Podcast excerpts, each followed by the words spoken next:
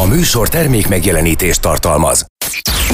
Van, aki készül rá, és van, akinek eszébe se jut. Van, aki úgy gondolja, még ráér ezzel foglalkozni, és van, aki azt hiszi, már el is késett. Aztán egyszer csak... És a feje tetejére áll a világ, és hirtelen rádöbbensz. Apa lettél. Szerintem inkább anya. Apád anyád, az Érdefem 1013 papás-mamás gyerekekkel foglalkozó műsor a nagyszülőknek is. Minden szerdán délután kettőtől Ölvedi Rékával és Zsuffa Péterrel.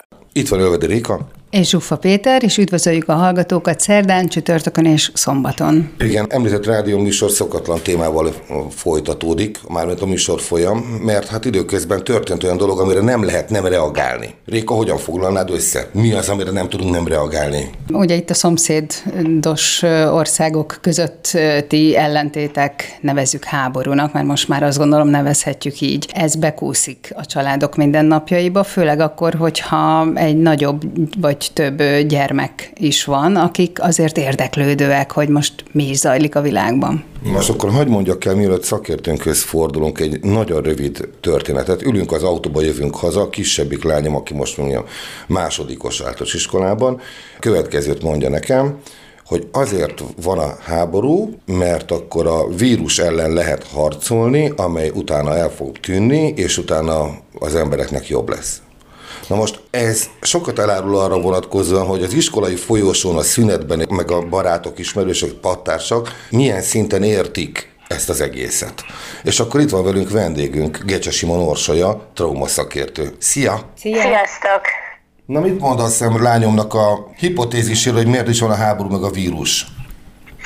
A gyerekeknek sok kérdése van mostanában, teljesen érthetően, hiszen nagyon sok információt, félinformációt hallanak, és érzik a felnőttek feszültségét. Így hát a, a lányod kérdése teljesen természetes, és azt gondolom, hogy a gyermekek kérdéseire válaszolni kell. Mindig válaszolni kell azon a szinten, és nem túl hosszú ö, körmondatokban, amilyen szinten ők vannak, nyilván életkori sajátosságaikat tekintve. Értem ez alatt, amit mondtam. Ezt szoktam hallani máskor is, hogy mondjuk a halálról is ugye így válaszoljunk, hogyha jönnek kérdések, vagy egyéb ilyen, hát az élet nem annyira fényes oldaláról jövő, abszolút érthető, normális érdeklődés a gyerekektől, hogy akkor a szintüknek megfelelően válaszoljunk. Ezt ezért egy picit kifejtenéd, hogy mondjuk itt van a Peti esete 9 éves körüli a, a lány, 9-10. Hogy lehet válaszolni egy 9-10 éves gyereknek, ahol ott igazából nem is tudom, hogy mi van a fejében, fejébe, mert hogy összeszed a társaitól egy csomó mindent, amiről hát lehet, hogy nem is tudok. Ez jó kérdés, mert azt hiszem, hogy mindenki a saját gyermekét kell, hogy ismerje. Tehát értem ez alatt azt, hogy nem vagyok biztos abban, hogy sablonokat lehet mondani életkori sablonokat. De például egy 9-10 éves gyermeknek azért már van történelem órája, hallott a háborúkról, gondolkodott már arról, hogy tulajdonképpen a világban vannak jó és rossz dolgok, arról is hallott már, ha mástól nem a szüleitől egészen biztosan, hogy nem biztos, hogy agresszióval kell kezelni az élet különböző nézeteltéréseit, és hogyha itt tartunk, akkor tulajdonképpen a háborúról beszélünk már is a gyerekkel. Arról, hogy vannak viták a homokozóban, hogy kinek a játékával ki játszhat, és hogy ezt a konfliktust hogyan lehet rendezni, hogy nem leütöm a másik gyermeket, és nem verekedni fogok vele, hanem ezt megbeszéljük, vagy egyességre jutunk, akkor már is a konfliktus kezelésnek a módjairól beszélünk. Ami teljesen nyugodtan és természetesen vezet át a háborúkról való gondolkodás kérdésébe. Ezt értem én az alatt, amikor a gyermeknek a saját szintjén beszélünk a most körülöttünk történő dolgokról. Másként lehet beszélni a kérdésekre, másként lehet válaszolni egy 12 évesnek, aki mondjuk hatodikos, és a történelem tanulmányaiban már egy-két dolgot megszagolt, még ha felszínesen is, és másként lehet azzal a kisgyermekkel beszélgetni, aki legfeljebb a homokozóban keveredett konfliktusba eddig a pajtásaival. Nekem ugye az én érintettségem az az, hogy kicsi gyerekeim vannak, tehát ovisok. Ott ugye még nincs történelem óra, stb. Én bevallom, még nem beszéltem velük erről, mert hogy nem éreztem ennek szükségét. Ez hát, most jó, vagy nem akkor jó? szerencsés Igen. vagy Akkor Hát nem, ez nem merült föl nálunk, csak hogy erről így, így fel kéne vezetnem ezt a nem. témát, vagy hagyni ezt így Orsi, tehát hogy ez így oké. Én nem gondolom, hogy neked kell provokálni egy uh-huh. ilyen beszélgetést. Én azt gondolom, hogy nyitottnak kell viszont lenned arra, hogyha ők, ők felvetik uh-huh. ezt a kérdést. Hogyha vannak kérdéseik, vagy van olyan fajta viselkedésváltozásuk, ami jelezheti, hogy valami feszíti őket, valami szorongató történik velük. Ebben az esetben érdemes érdemes reagálni, és arra reagálni, amit ők mondanak. A másik, ami nagyon fontos, hogy a médiafogyasztásunkkal nekünk is baj van, nekünk felnőtteknek. Egy ilyen helyzetben a túlzott médiafogyasztás, most nem arra akarok utalni, hogy ott félreinformációk vannak, vagy olyan információk vannak, amik helytállóak, mindenképpen megérintenek ezek a médiából elénk tóduló képek, történetek a mi médiafogyasztásunk korlátozása is csökkenti a mi magunk feszültségét, de azt fontos megjegyezni, hogy mondjuk a híradónak a képei mostanában nem biztos, hogy valók a gyerekeknek, Uh-huh. És a történeteknek az átbeszélése sem feltétlenül a gyermekek fülének való. Azért nem, mert a félig elmondott történetek, vagy a félszavak olyan feszültséget és szorongást generálhatnak a gyerekekben, amit utána ők nehezen tudnak kifejezni, vagy nehezen tudnak megbeszélni, értelmezni. Erre nagyon oda kell figyelnünk, mert ne nehezítsük a gyerekeink helyzetét, hogyha hogyha nem muszáj, és azt hiszem, az soha nem muszáj. Erre reagálva azt gondolom, hogy én úgy cselekednék, hogy a rádióban is esetleg, hogyha mondjuk autózunk, akkor ha jönnek a hírek, én azt lehet, hogy lekapcsolnám, hogyha a gyerekek ott ülnek. Amúgy is javasol. Amúgy is, de hogy most meg pláne, pláne. ugye Orsi? Igen, azt gondolom én is, hogy olyan hírek, olyan mondatok hangzhatnak el benne, ami nem biztos, hogy való a gyermekek fülének. Talán olykor nekünk sem. Na most akkor... függően.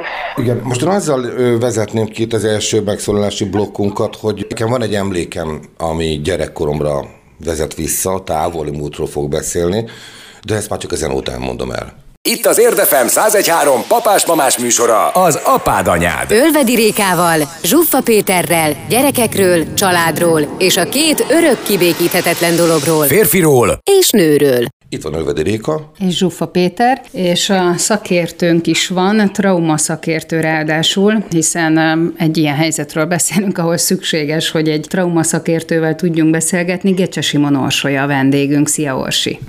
Sziasztok! Igen, és hát ígértem, hogy valami történettel fogok előállni, hogy másképp, ugye? A következő történt valamikor a 70-es években, amikor én pici gyerek voltam, tehát egészen pici aprócska, az utolsó híradó 11 óra tájban ment le, és én valamiért ébren voltam. Erre emlékszem. És ebben elhangzott egy hír, azt mondta be a híradó, hogy a Szovjetunió és Kína között fegyveres konfliktus tört ki egy határszakaszon. Na most erre a szüleimben, anélkül, hogy bármit mondtak volna nekem, én ezt hallottam, és abban a pillanatban lejött, hogy ők kétségbe vannak esve. Mm. Hát először egy világrendről alkotott képük zakkar meg, akkor és ott. Aztán majd később, majd utána mondom se kell, hogy nálunk a Szabad Európa meg Amerika hangja szólt onnantól kezdve hosszú éveken át. És ennek a feszültsége, ez egy az egyben rám tapadt, és nem tudtam aludni, uh-huh. mert ugye két szocialista ország között nem lehet fegyveres konfliktus az elméleteink szerint, ugye? De hogy nem, hát mi, mi az a szocialista ország, mi, miről beszél most már? De én akkor gyerekként ez nekem lejött, ez a rémület, amit ők megéreztek, és mondom, úgy, hogy közben nem beszéltek róla, nem hallottam, mit beszélnek róla, hanem le is a tévét, és ennyi volt.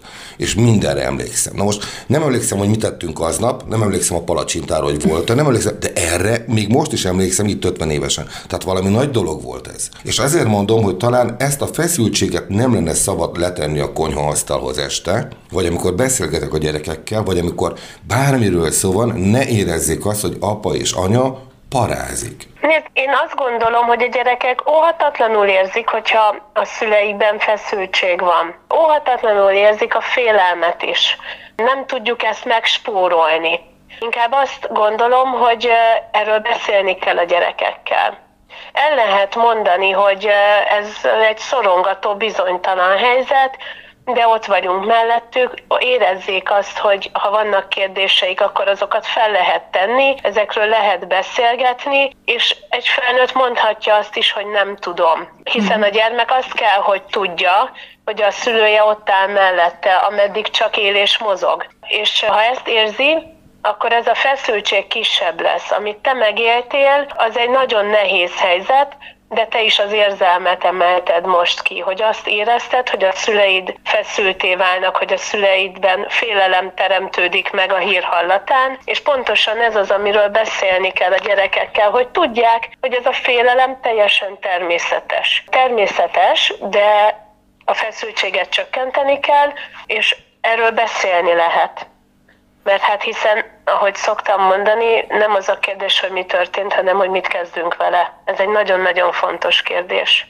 Hát itt akkor egy hatalmas nagy feladatot kaptak a szülők ezzel a helyzettel szerintem, mert hogy nem vagyok benne biztos, hogy nagyon sokan vannak olyan állapotban, mentális állapotban, pláne ez a több éves vírus mizéria után, hogy bizakodóak lennének, lennénk, hogy optimisták lennénk, hogy reményteliek lennénk, stb. stb. Ráadásul meg ez egy olyan téma, aminek ugye nem látjuk a végét egyelőre, tehát hogy látunk rossz a forgatókönyvet magunk előtt, meg hát bízunk azért valamennyire a jobbba, de hogy itt magunkat kell elsősorban nagyon szépen helyre tenni és lenyugtatni. Igen, alapvetően magunkkal van dolgunk, de a gyermekeinket akkor sem hagyhatjuk magukra ezekkel az érzelmekkel, uh-huh. hogyha mi éppen belepusztulunk. A feszültség csökkentésének nekünk felnőtteknek számos módja van. Ezeket alkalmazni kell. Nem spórolhatjuk meg ezeket. És azt gondolom, hogy a gyermekeinknek kell tudniuk számítani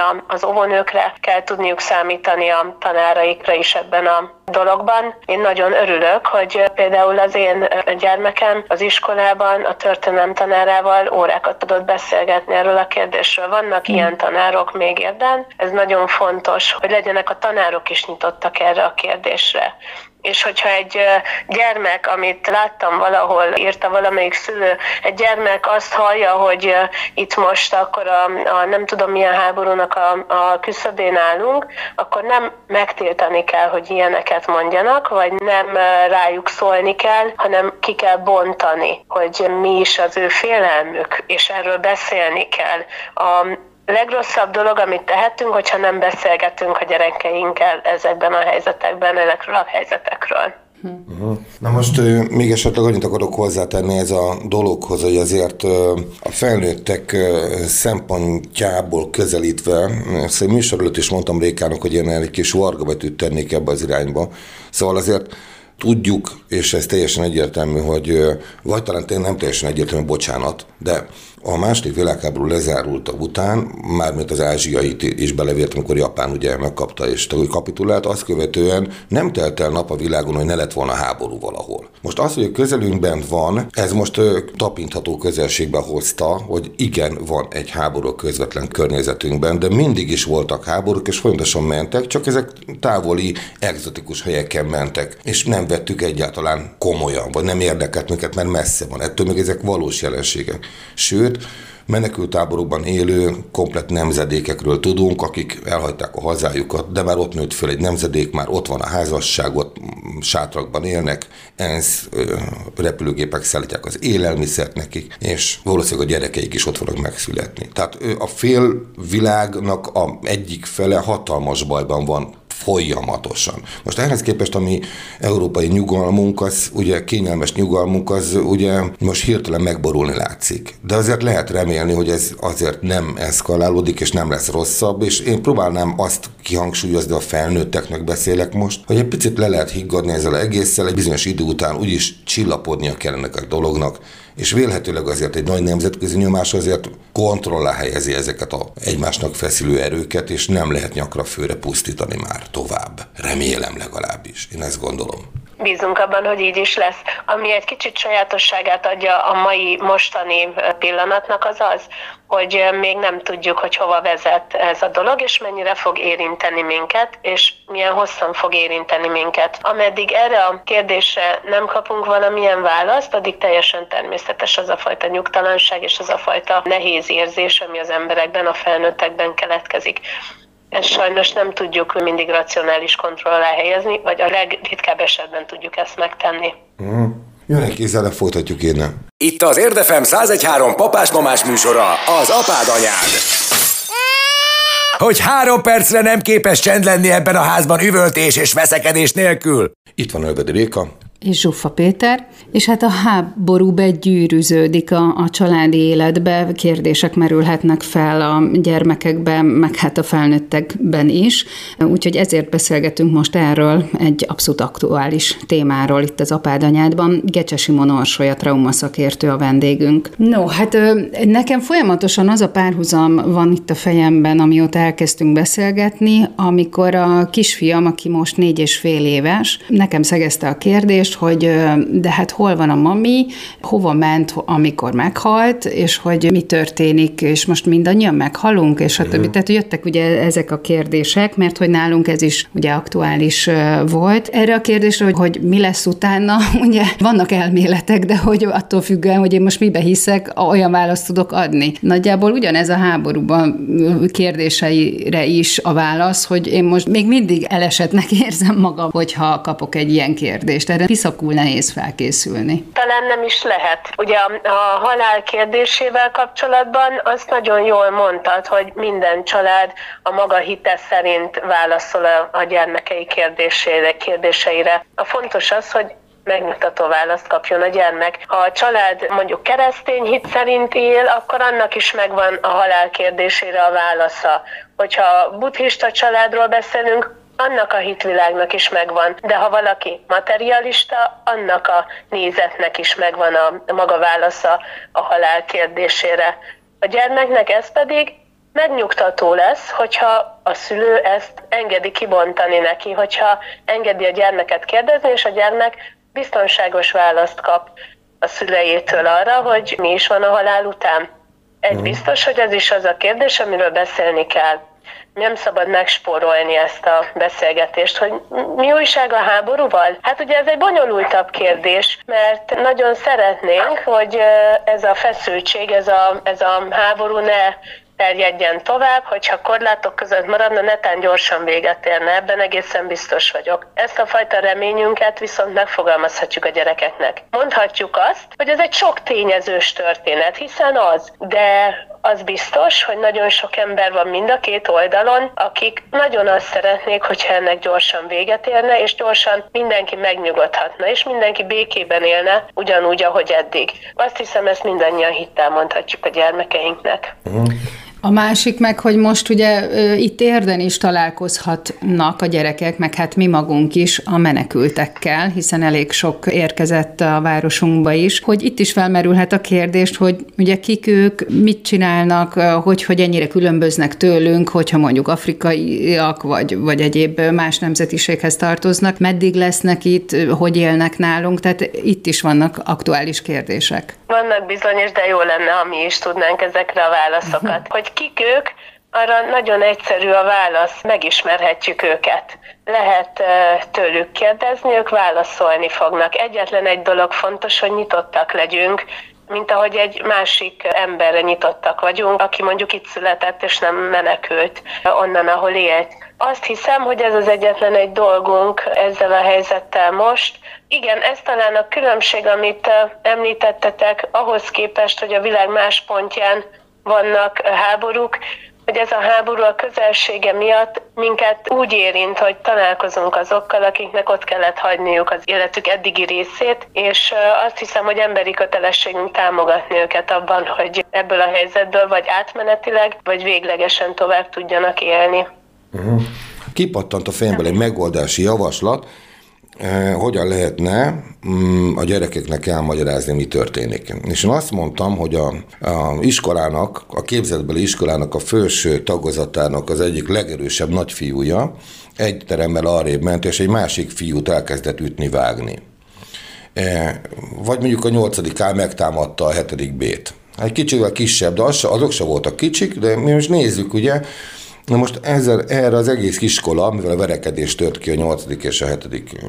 osztály között, ugye most a nézi, és ugye azon gondolkodnak, hogy mi legyen. Hát összesen a 7. B, mint megtámadott osztály, ugye segítségre szorul, ezért sokan mennek és segítenek neki, küldik az élelmiszer. De a 7. B-ből el is menekülnek, hiszen felfordult a terem, a padok föl vannak borogatva, le vannak verve a tudósok fényképei a falról, nem lehet órát tartani, a tábla is megkarcolódott. Hát sokan eljönnek, azokat befogadják a többi osztályterembe. És hát abba bízunk, hogy utána pedig, amivel az iskola közösség együtt fölemelkedik, és azt mondja mindenki, hogy de ennek most már akkor vége legyen, és akkor a nyolcadik másoknak, az agresszoroknak nem adunk ebédet, nem jöhetnek a menzasorra, és nincs nekik büfé sem. Még a többiek pedig így mondtam el nekik, és úgy tűnik, hogy lejött hogy miről beszélünk. Na, azt hiszem, hogy egy nagyszerű történet volt, amit most mondtál, és a, a, azon a szinten szimbolizálja azokat a történeteket, amik a háború történetei most, ahogy a gyerekek számára is érthető. Ugyanezt átültetve lehet egy óvodai csoportnak is elmesélni. Uh-huh. Azt hiszem, hogy nagyon jó történetet mondtál. Ugye itt most március 15 környékén is vagyunk, tehát most itt akár lehet ilyen hazai párhuzamot hozni, igaz, hogy ez egy forradalomról beszélünk, és nem háborúról, de hát mégiscsak egy összetűzés. Na, tehát egyébként azért érdekes a dolog,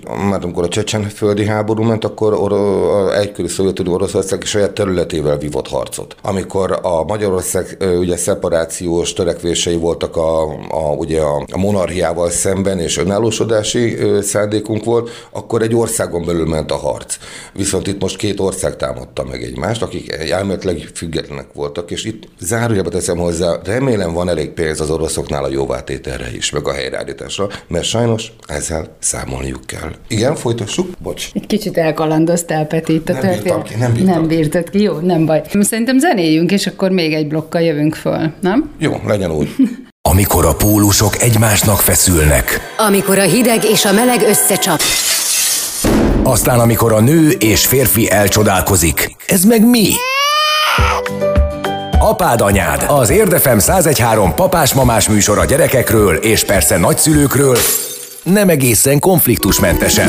Ölvedi Rékával. Réka egy agresszív tolakodós sofőr. És Zsuffa Péterrel. Péter szürke zoknit húz a szandájához. Minden szerdán délután kettőtől. Na, elkalandoztam, de már itt vagyunk újra. Itt van Ölvedi Réka. És Zsuffa Péter, aki azért azzal a szándékkal volt itt a beszélgetés elején, hogy, hogy szeretné egy kicsit oldani ezt a helyzetet és ezt a feszültséget, ami most itt szinte késsel vágható, ugye mm. az összes érdi családban, meg magyar családban, joggal és okkal hozzáteszem, de tény, hogy azért valamiféle felütésre azért szükségünk van néha. Hát én próbálok lazítani, azzal együtt, hogy egyébként akármilyen furcsa hangzik, meg lehet szokni. Tehát sajnos ez a helyzet. Majd vedd észre magadon. Először állandóan a híreket nézted, két nappal később már csak néha néztél rá. Hogyha ez eltart még két hétig, a második héten nagyobb problémád lesz, hogy volt a friss zsömle a boltban, vagy pedig megint szárazat kaptál, mint sem, hogy ezzel foglalkozz. Tehát tényleg hozzá lehet szokni a szörnyű, szörnyűségekhez. Úgy legyen, Peti, hogy, hogy tényleg csak ez az egy gondunk legyen, és ne fokozódjon itt a hangulat. Gecse Simon Orsoly, a trauma szakértő a vendégünk, és uh, ugye eddig a gyerekekről beszél beszélgettünk, vagy hát onnan indultunk el, hogy mi a helyzet, amikor egy családban gyerekek vannak, akik feltehetnek bizonyos kérdéseket. A másik ilyen feszült része egy ilyen családi dolognak az, amikor a gyerek úton van, tehát, hogy most fog megérkezni. Ott van egy várandós anyuka, kismama, aki ugye tele reményekkel és a legboldogabb időszakát élné elvileg most épp aktuálisan az, a saját életének, és akkor bejön egy ilyen hír, ami teljes káoszt okozhat, és én beszéltem egy-két kismamával, hát rendesen oda vannak így lelkileg. Biztos, hogy a, a magzatra is. Hát hogy ne hatnak ki, gondolom én, Orsi? Az anyának a feszültsége, a várandós nő feszültsége minden esetben kihat a gyermekre. A pocakban levő baba és az édesanyja olyan szimbiotikus kapcsolatban vannak, amiben nem csak a táplálék, nem csak az oxigén, hanem az érzelmek is átmennek. Nem véletlenül a nem várt babák sokkal kisebbnek mutatják magukat a pocakban, mint azok, akiket szeretettel várnak a szülei vagy netán kívánt gyermek lenne. Ezért aztán ezek a hírek is nagyon befolyásolják egy várandósnak az életét, arra pedig nem is ismerek gondolni, hogy a háborúkban a legveszélyeztetettebb helyzetben a várandós édesanyák vannak, vagy a kisgyermekes, kisbabás édesanyák. Ezek nagyon-nagyon nehéz helyzetek, és itt már beszéltünk róla, de talán van aláhúznám a médiafogyasztásnak a korlátozását. Nem biztos, hogy minden egyes hírt meg kell nézni, nem biztos, hogy utána kell menni információknak, nem biztos, hogy folyamatosan ezzel kell foglalkozni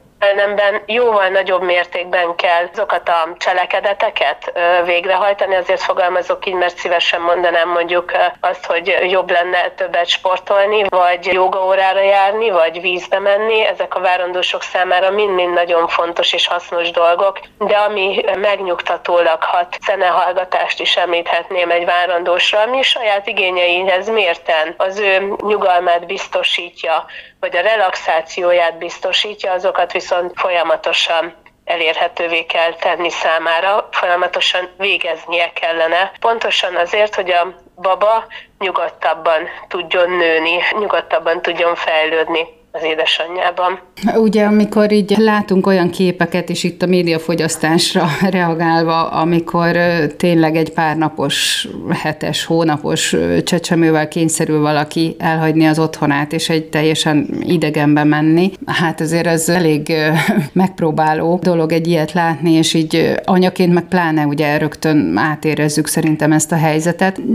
Értem én ezt a, a mentális megnyugtatást. Hozzád most így megerősíteni megerősödött forgalom jutott el? Tehát, hogy így felkeresik a szakértőket, azt tapasztalod? Én azt érzem, hogy amióta ez a Covid időszak érkezett, változó nehézségekkel, de folyamatosan megemelkedett a mentálgénész szakembereknek a forgalma, az enyém is. Más és más téma szokott lenni a fókuszban de nagyon sokszor keresnek meg ezzel is, igen. Alapvetően pozitív vagy optimista gondolkodású vagyok, legalábbis én így magamra így gondolok, de lehet, hogy most egy kicsit ilyen reálisabb képet nézegettek jobban, hogy én azt gondolom, az az én elméletem, hogy így az utóbbi időben, tehát mondjuk 2020-tól a helyzet csak fokozódik. Tehát, hogy így sorra jönnek azok a kihívások, amik kb eddig még ismeretlenek voltak előttünk, amire ne, nincs válaszunk, nincs azonnali reakciónk, ami káoszt okoz bennünk,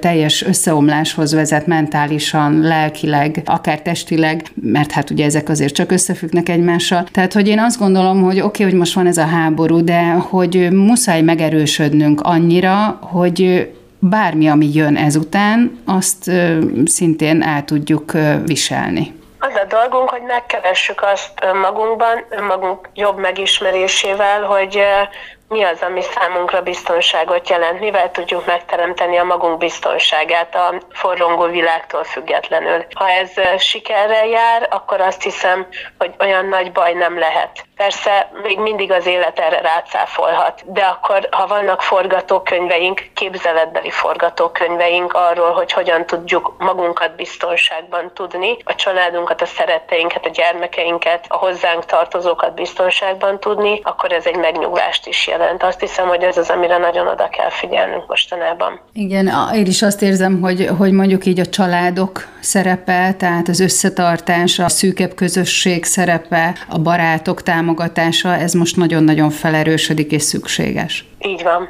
Azt hiszem, hogy ez az, amivel átvészelhetővé tud válni egy nehéz helyzet is. Hát most ugye a vége fele közelítünk az adásnak, talán azt lehetne receptként elmondani, hogy ha csak lehetséges a szülő próbálja meg, nem remélem siker megoldható, feltételezem, hogy igen, hogyha beszélgetünk, akkor ne ez a legnagyobb felhozott téma. Hát én magamtól ne ezzel kezdjem el a beszélgetést a gyerekekkel, mondjuk egy vacsorasztalnál, hogyha esetleg előkerül sor, hanem bármi másról. Ha kérdez, akkor próbálj meg őszintén válaszolni, de le valami filtert tegyek azért rá, értelemszerűen, hát ezért nem lehet mindent a nyakába tenni, mert hát akkor nem fog aludni ő sem, mint hogy én sem aludtam, mikor a szovjet-kínai háború, ugye, vagy konfrontáció kialakult. Ez el lehet kerülni azzal, hogyha nem avatjuk be, és, és mondom, tehát hogyha nem ez a napi téma, és nem bömböltetjük a híradót se rádióban, se tévében, most elnézést, hogy ezt mondom, de tényleg, tehát de a mi, a mi rádiónkban sem, hogy hallgatunk gyerek mellett híreket, akkor talán ezzel lehet tompítani, és akkor tényleg elő tud bukkani a kizzebra, ami most született meg a gödöllői állatkertben, most mondtam valamit, és akkor az mekkora kaland, hogy ugye ezt, ezzel foglalkozunk. Például most lefényképeztem egy madárkát, és ezzel foglalkozunk, hogy adjunk neki nevet, mert ott, ahol dolgozom, oda bejár már. Tehát ma jóba vagyok, ez egy vörösbegy.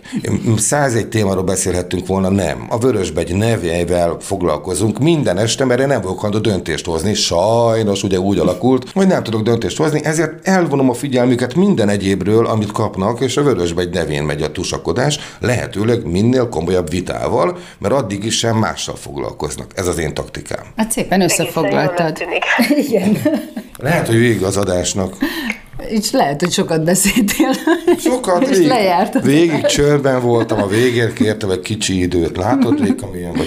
De De Orsi alapvetően jól összegezte akkor végül is Peti a... Abszolút, tök jó, tök jól összegezte, nagyon fontos, csak arra kell odafigyelni, hogy miközben mindenféle egyéb témát megbeszélünk, a gyermeknek legyen lehetősége kérdezni, hogyha akar. uh-huh, ennyi, persze. Hát akkor abba bízom, hogy mire ez az adás lemegy, meg mire Réka fölteszi a Spotify-ra, meg mire ott meghallgatták még 12-en, el is évült ez a probléma, mert már nincs ilyen, adna az Isten. Persze nem valószínű. Igen, reméljük. Reméljük, igen. Gecse Simon Orsi, köszönjük, hogy velünk voltál. Sziasztok! Szia! Szia! Köszi! Szia! Mint trauma szakértő, azt azért hozzáteszem. Igen. Mert hát adja Isten, hogy vége legyen ennek a mizériának most, de azért ez egy folyton aktuális kérdés. Tehát, hogy vannak azért a gyerekek elénk tudnak úgy állni, hogy ö, ö, ö, izé, egy pillanat, kérek egy kis türelmet. Igen, igen.